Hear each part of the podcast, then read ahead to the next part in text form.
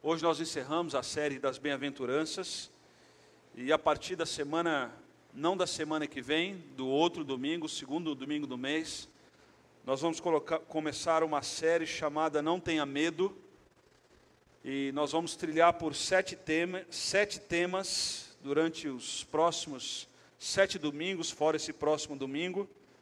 Ah, não tenha medo diante de decepções do presente, não tenha medo diante de mudanças inesperadas, não tenha medo diante do novo normal, não tenha medo diante de crise e adversidades, não tenha medo diante de tensão e cansaço, não tenha medo diante do caos da história e não tenha medo diante de batalhas espirituais.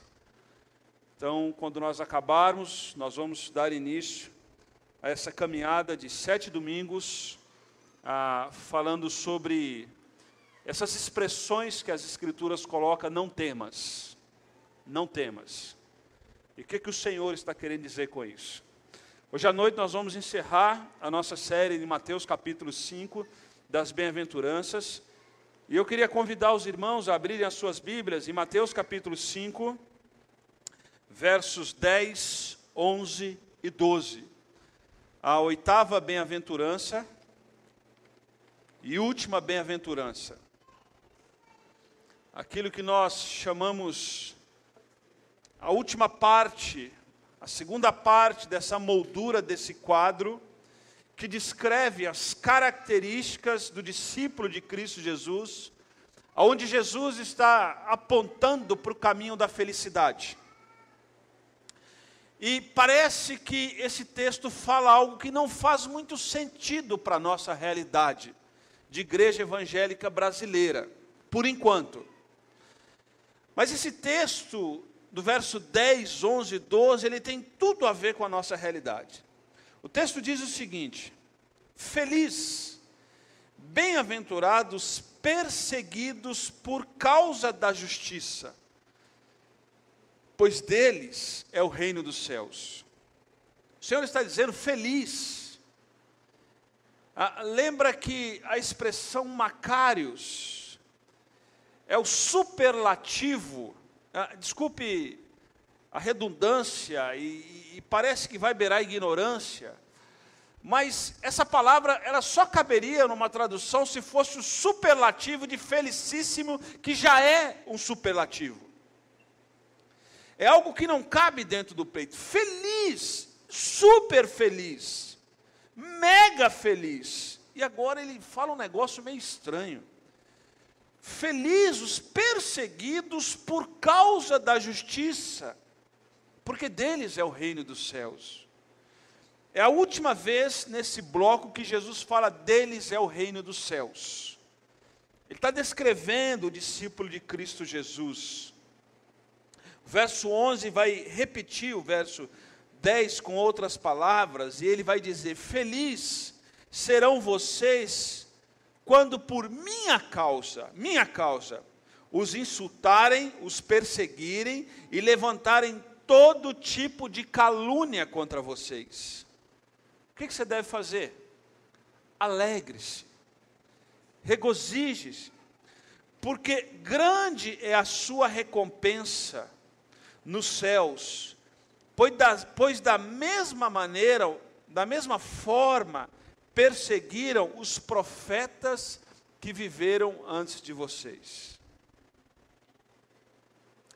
Esse texto, Jesus fecha o texto, mais uma vez decepcionando a expectativa dos religiosos na época.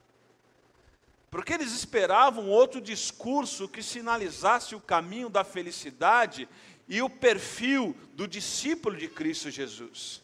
Mas parece, parece que no texto Jesus está dizendo que quando nós somos pacificadores, misericordiosos, puros de coração, quando nós somos pobres de espírito, quando nós choramos, e quando nós temos sede, fome de justiça, parece que Jesus está dizendo aqui que isso pode desembocar em perseguição. Isso pode perseguir, isso pode desembocar em perseguição, porque Jesus já, já projetou isso. Por exemplo, O texto de João, capítulo 15, verso 18 e 19, ah, Jesus vai dizer a seguinte expressão falando sobre isso também. Se o mundo os odeiam, e, e a expressão mundo aqui, ela não é o planeta Terra. A expressão mundo aqui, ela tem a ver com o sistema que governa o mundo. Esse sistema que governa o mundo que é anti-Deus, que não gosta de Deus, que não gosta de Cristo. Que esse sistema de governo que a Escritura diz que Satanás é o príncipe desse mundo. E, e o texto está dizendo aqui que se o mundo vos odeia, tenha em mente que antes eles odiaram a mim também. O que Jesus está dizendo? Jesus está dizendo, eu passei por perseguição também. Eu sofri também. E o verso 19 vai dizer o seguinte: Se vocês pertencessem ao mundo, eles o amariam, ou o amaria como se fosse dele. Ah, perceba que aqui Jesus ele trata com esse sentimento de inadequação que eu e você temos na sociedade que nós vivemos. Assim, esse negócio assim que a gente sabe que a conta não fecha. Que quando a gente começa a pensar, a vida não é justa. Essa conta não fecha. Como é que pode alguém que só faz maldade prosperar e se dar bem? E como que pode alguém que tenta fazer as coisas certas, parece que a vida não vai. É, como que pode alguém tão bom morrer de uma doença tão maléfica e alguém tão ruim na vida continuar gozando de saúde? Por que, que coisas ruins acontecem com pessoas boas e coisas boas acontecem com pessoas ruins? Essa conta não fecha na nossa cabeça. Depois de Gênesis capítulo 3 da, da queda, essa conta não fecha para nós. Essa conta não fecha. E esse, e, e esse sentimento de inadequação, esse sentimento assim que eu não me encaixo nisso que está acontecendo. Jesus está dizendo aqui que vocês não pertencem, e essa consciência de inadequação significa que somos peregrinos. A Bíblia orienta isso, mas sabe que de vez em quando nós nós temos uma queda pelo Egito. Nós temos uma queda pela Babilônia. Nós temos um amorzinho lá no fundo do nosso coração que é enganoso, que se inclina para a vida de escravidão no Egito. Mas Jesus está nos lembrando aqui que vocês não pertencem. Então, esse sentimento de inadequação aponta que nós não pertencemos, somos peregrinos. Todavia, vocês não são do mundo. E agora, não brigue comigo, brigue com o texto. O Senhor está dizendo: vocês não são desse mundo, sabe por quê? Preste atenção, porque eu vos escolhi, Jesus está dizendo. Eu salvei vocês, eu derramei meu precioso sangue por vocês. E agora, vocês não estão jogados na história ao léu, vocês não estão à deriva no mar, Não é o acaso que vai te defender, como o Titãs diz. Não é o acaso que vai te defender. É o braço forte e poderoso do nosso Deus que vai cuidar de nós. Mesmo quando nós estamos enfermos, com, enfermos, com pouco recurso, lidando com dificuldades que a gente não consegue ver, eh, eh, não consegue ver luz no final do túnel, quando tudo parece que se escurece, não há esperança. O que o Senhor está dizendo é que eu vos escolhi e o meu braço forte vai cuidar de vocês. É isso que ele está dizendo. Então, esse sentimento de inadequação que eu e você temos, uma palavra de alerta, uma palavra de alerta aos irmãos. Cuidado, porque muitas vezes a gente se acomoda e a gente acha que a nossa terra é aqui. É mais ou menos como aquele pastor ensinou a teoria da rana chaleira. Quando você pega uma rã, bota água fria na chaleira, coloca ela na chaleira, tapa a tampa e, e, liga o fogo e a água começa a esquentar com a rã ali dentro, com a rã ali dentro, a rã morre e não percebe. Porque ela vai se adequando à temperatura da água e não sente o calor da temperatura. Mas a outra realidade é esquentar a água e jogar a rã lá dentro, ela vai pular. Porque ela vai sentir a temperatura. Alguns de nós, a água está fria, nós estamos ali dentro, a água está esquentando, nós estamos morrendo no Egito e nós não estamos percebendo. Alguém já disse que é mais ou menos como se caça urso polar no Ártico. Como que eles caçam nos primórdios urso polar no Ártico? Alguém disse que o caçador faz o seguinte: ele pega uma faca, e nessa faca, ele passa sangue nessa faca. E joga essa faca no chão. O urso vê aquela faca com sangue.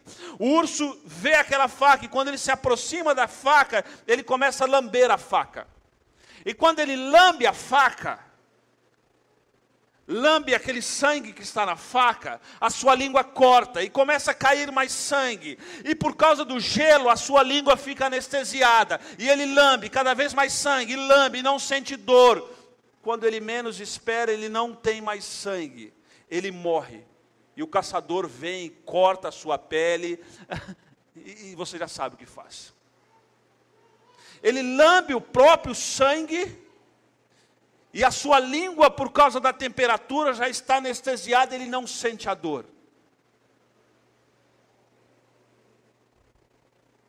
Nós precisamos tomar cuidado, porque algumas vezes nós estamos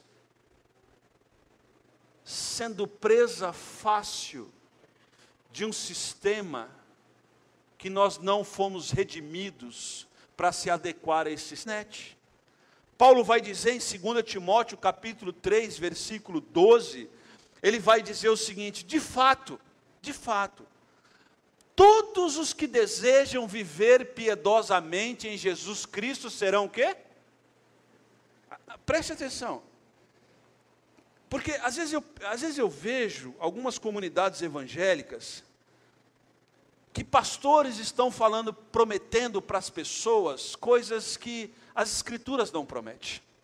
Isso é mentira. Isso é mentira. Agora preste atenção em nome de auditório lotado, em nome de fama, em nome de projeção. Agora olha o convite que Paulo está dizendo aqui. Ele diz assim: olhe para mim, você quer levar Deus a sério? Você quer levar a vida cristã a séria? Você quer ser piedoso? Paulo está dizendo: pelo fato de sermos piedosos, nós padeceremos, porque assim foi com Cristo. Perceba que o convite da salvação é o convite da cruz, é o convite da renúncia, não é o convite da adequação das minhas percepções, dos meus caprichos ao Evangelho de Cristo. A semente para germinar, ela precisa morrer. Ela precisa morrer. E se eu não morrer, eu não frutifico. Essa é a lógica do reino. Mas deixa eu dar um exemplo. Quero fechar com duas aplicações, com dois exemplos de dois textos. O primeiro deles é Atos capítulo 4. Atos capítulo 4 narra a história de Pedro e, Pedro e João no Sinédrio. E eles arrumaram um probleminha lá. Por que, que eles arrumaram esse probleminha? Porque eles proferiram o evangelho com fidelidade. E por proferir o evangelho com fidelidade, o mundo os odeia. João, Atos capítulo 4, versículo 12 diz assim: eles, eles proferindo o evangelho, não há salvação em nenhum outro, pois Debaixo do céu não há nenhum outro nome dado pelos homens pelo qual devamos ser salvos. Essa era a mensagem que eles estavam pregando. E por pregar essa mensagem, olha o que, que o texto vai dizer. Eu vou ler o texto para que os irmãos possam entender. Versículo 13 vai dizer: Vendo a coragem de Pedro e de João e percebendo que eram homens comuns, e sem instrução, ficaram admirados e reconheceram que eles, eles tinham tido com Jesus. E como podiam ver ali, eles, os homens, foram curados, nada podia fazer contra eles. Assim, ordenaram que se retirassem do sinédrio e começaram a discutir, perguntando: que faremos com esses homens? Todos os que moram em Jerusalém sabem que eles realizaram um milagre notório e não podemos negar. Não podemos negar. Todavia, para impedir que isso se espalhe ainda mais entre o povo, precisamos adverti-lo que não fale com mais ninguém sobre o nome de Jesus. Perceba que Pedro e João estão falando de Jesus. Eles estão dizendo: a salvação não vem de Roma. Meu irmão, a salvação não vem de Brasília. A salvação não vem dos poderes de Brasília. É isso que eles estão fazendo. A salvação não vem de Roma. A salvação não vem da cultura grega. A salvação não vem de César. A salvação vem do nome de Jesus. E agora o sinédrio olha para eles e fala: esses caras estão arrumando confusão para nós. Por quê? Porque todo mundo está vendo o que aconteceu, eles não manipularam. O que aconteceu foi real. O que, que a gente vai fazer com esses caras? É interessante que um grupo de irmãos indoutos, que mal sabia falar, eles colocaram o Império Romano de cabeça para baixo. A história diz que Jesus não saiu, Jesus nunca viajou de um raio de mais de 300 quilômetros de onde ele nasceu. Jesus não tinha poder dos meios de comunicação que nós temos hoje. E esse evangelho sai da Galileia, esse evangelho chega naquela região da Turquia, esse evangelho chega ao, ao, norte da África, ao sul da Europa, esse evangelho invade a Europa, esse evangelho chega à Nova Inglaterra, esse evangelho chega a solo tupiniquim, esse evangelho chega até eu e você, esse evangelho chegou aos confins da terra. Por que, que esse evangelho chegou aos confins da terra? Porque esse evangelho é o poder de Deus. É o poder de Deus. E havia uma promessa em Atos: que sereis minhas testemunhas em Jerusalém, em Samaria, na Judéia e aos confins da terra. E nós somos os confins da terra. Porque esse evangelho é o poder de Deus. E eu digo nessa noite, queira você ou não, queira você ou não, esse evangelho vai prosperar. Hoje na China, hoje na China, a igreja chinesa cresce assustadoramente assustadoramente. E a igreja chinesa é perseguida assustadoramente. Enquanto mais a igreja chinesa é perseguida, mais o evangelho cresce. Tertuliano, um dos pais da igreja, disse que o sangue dos mártires é a semente do evangelho. Enquanto mais se persegue, mais o evangelho cresce. Quando somos perseguidos por causa do nome de Jesus, Faça um parênteses aqui. Há muita perseguição que é em nome de Deus, mas é por causa da estutícia humana e não por nome de Jesus.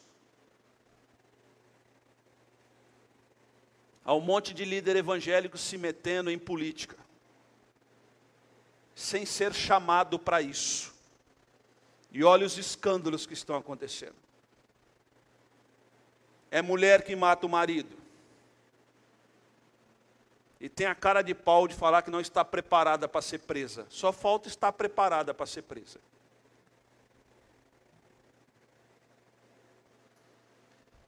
É macumbeiro que abusa de mulher que é líder religioso, seja qual religião que for, precisa se respeitar. É padre que rouba dinheiro. Essa semana tem escândalo para tudo quanto é religião, para tudo quanto é gosto. E essas pessoas não podem levantar a voz e dizer que são perseguidas por causa de Cristo. São perseguidas porque não dominaram os seus instintos. Não é por causa do nome de Jesus. O que esse texto está nos mostrando que os discípulos foram perseguidos por causa do nome de Jesus. Nome de Jesus. E o texto continua. E no verso 18 diz assim: Então, chamando-os novamente, ordenaram que não lhe falasse nem ensinasse em nome de Jesus. Mas Pedro e João responderam: Olha o que, que esses homens respondem, Pedro e João. Julguem os senhores mesmo se é justo aos olhos de Deus obedecer aos senhores e não a Deus. Pois não podemos deixar de falar do que vimos e ouvimos.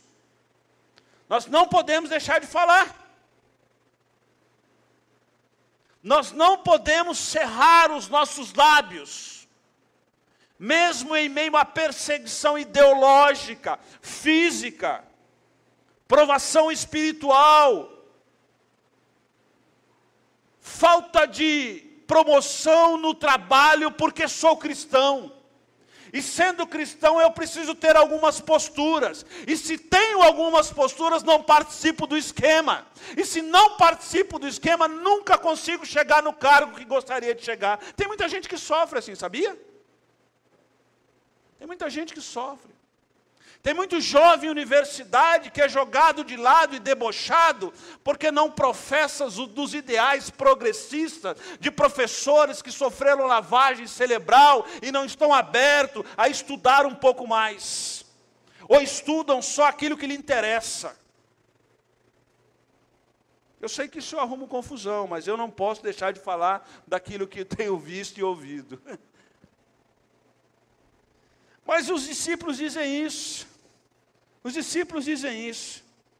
E olha o verso 21 que fala: depois de mais ameaça, eles os deixaram ir. E não tinham como castigá-los, porque todo o povo estava fazendo o quê? Estava fazendo o quê? Sabe por quê? Porque a boa mão do Senhor controla a história, amém? A boa mão do Senhor controla a história. A boa mão do Senhor controla a história. A boa mão do Senhor controla toda a história. E em meio à perseguição, sabe o que, que eles falam? Pelo nome de Jesus, repito. Em meio à perseguição, sabe o que, que eles falam? Verso 29. Quero fechar com o verso 29. Diz assim: Agora, Senhor, a oração deles, diante de perseguição. Olha a oração desses caras, como eles eles não estão preocupados com o seu bem-estar e sim com o avanço do Evangelho. Verso 29. Agora, Senhor, considera as ameaças deles e capacita os teus servos para anunciarem a tua palavra como? Irmão, eles não fazem conchavo. Eles não estão preocupados com a sua reputação. Eles não estão preocupados com aquilo que vão perder, eles estão preocupados com a possibilidade de não poder proclamar o nome de Jesus. Isso aqui é buscar a Deus em primeiro lugar e as outras coisas vão ser acrescentadas. Sabe por que muitas vezes, irmãos, as outras coisas não estão sendo acrescentadas em nossa vida, nós não estamos vendo coisas acontecerem, porque nós não estamos buscando em primeiro lugar o reino de Deus. Quando nós buscamos, as outras coisas são acrescentadas. E o nosso Deus, segundo a sua misericórdia, Ele vai suprir todas as nossas necessidades em Cristo Jesus, nosso Senhor, a Bíblia diz. A Bíblia diz. E eles estão dizendo aqui, Senhor, nós não queremos negar as ameaças que nós estamos vivendo, as dificuldades que nós estamos vivendo, assim como você vive dificuldade. Assim como você e eu vivemos limitações.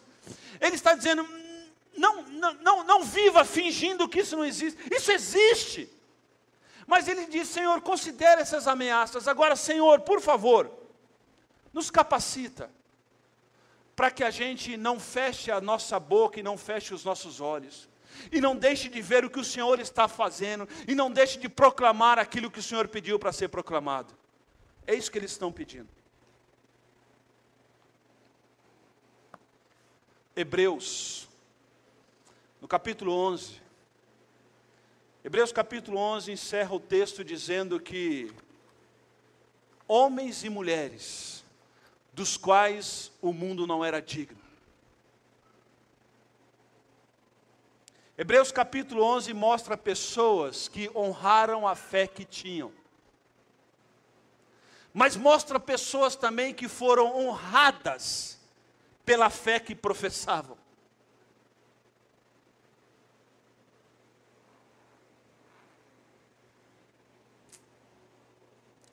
Feliz feliz é quem tem a consciência de que nós não somos desse mundo, amém? Esse é feliz. Feliz é aquele que compreende que o seu bem maior é Jesus Cristo, porque o versículo vai dizer: Nisto alegrai e exultai, porque é grande o vosso galardão que está no céu. Feliz, feliz é aquele que, por causa do nome de Jesus Cristo, alegre-se nisso. Feliz é aquele que é fiel ao Senhor Jesus Cristo e, por causa da sua fidelidade, sofre inadequação na sociedade que nós vivemos. Esse é feliz. Pode ser que você vai sofrer perseguição por servir a Cristo pelos seus parentes. Meu pai foi o primeiro da nossa família a sofrer perseguição porque serviu ao Senhor Jesus Cristo. Pode ser que você sofra perseguição dentro da sua família, porque você deixou de participar da bebedeira, das piadas sujas, das falcatruas.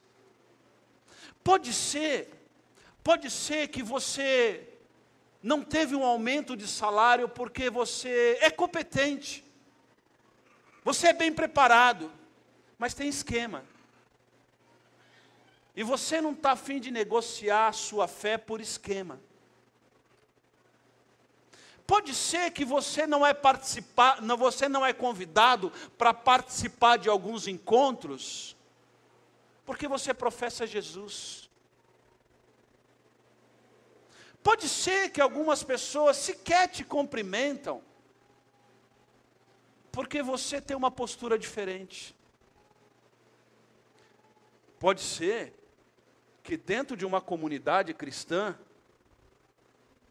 você se sente inadequado em alguns momentos, em algumas situações, porque a tua fé em Jesus Cristo não lhe permite participar daquilo. Pode ser. Então, nessa noite, o Senhor diz assim para você: alegrai-vos e exultai-vos, porque eu cuido de você. Amém? Eu cuido de você. Eu sou o teu pastor e nada vai faltar na sua vida.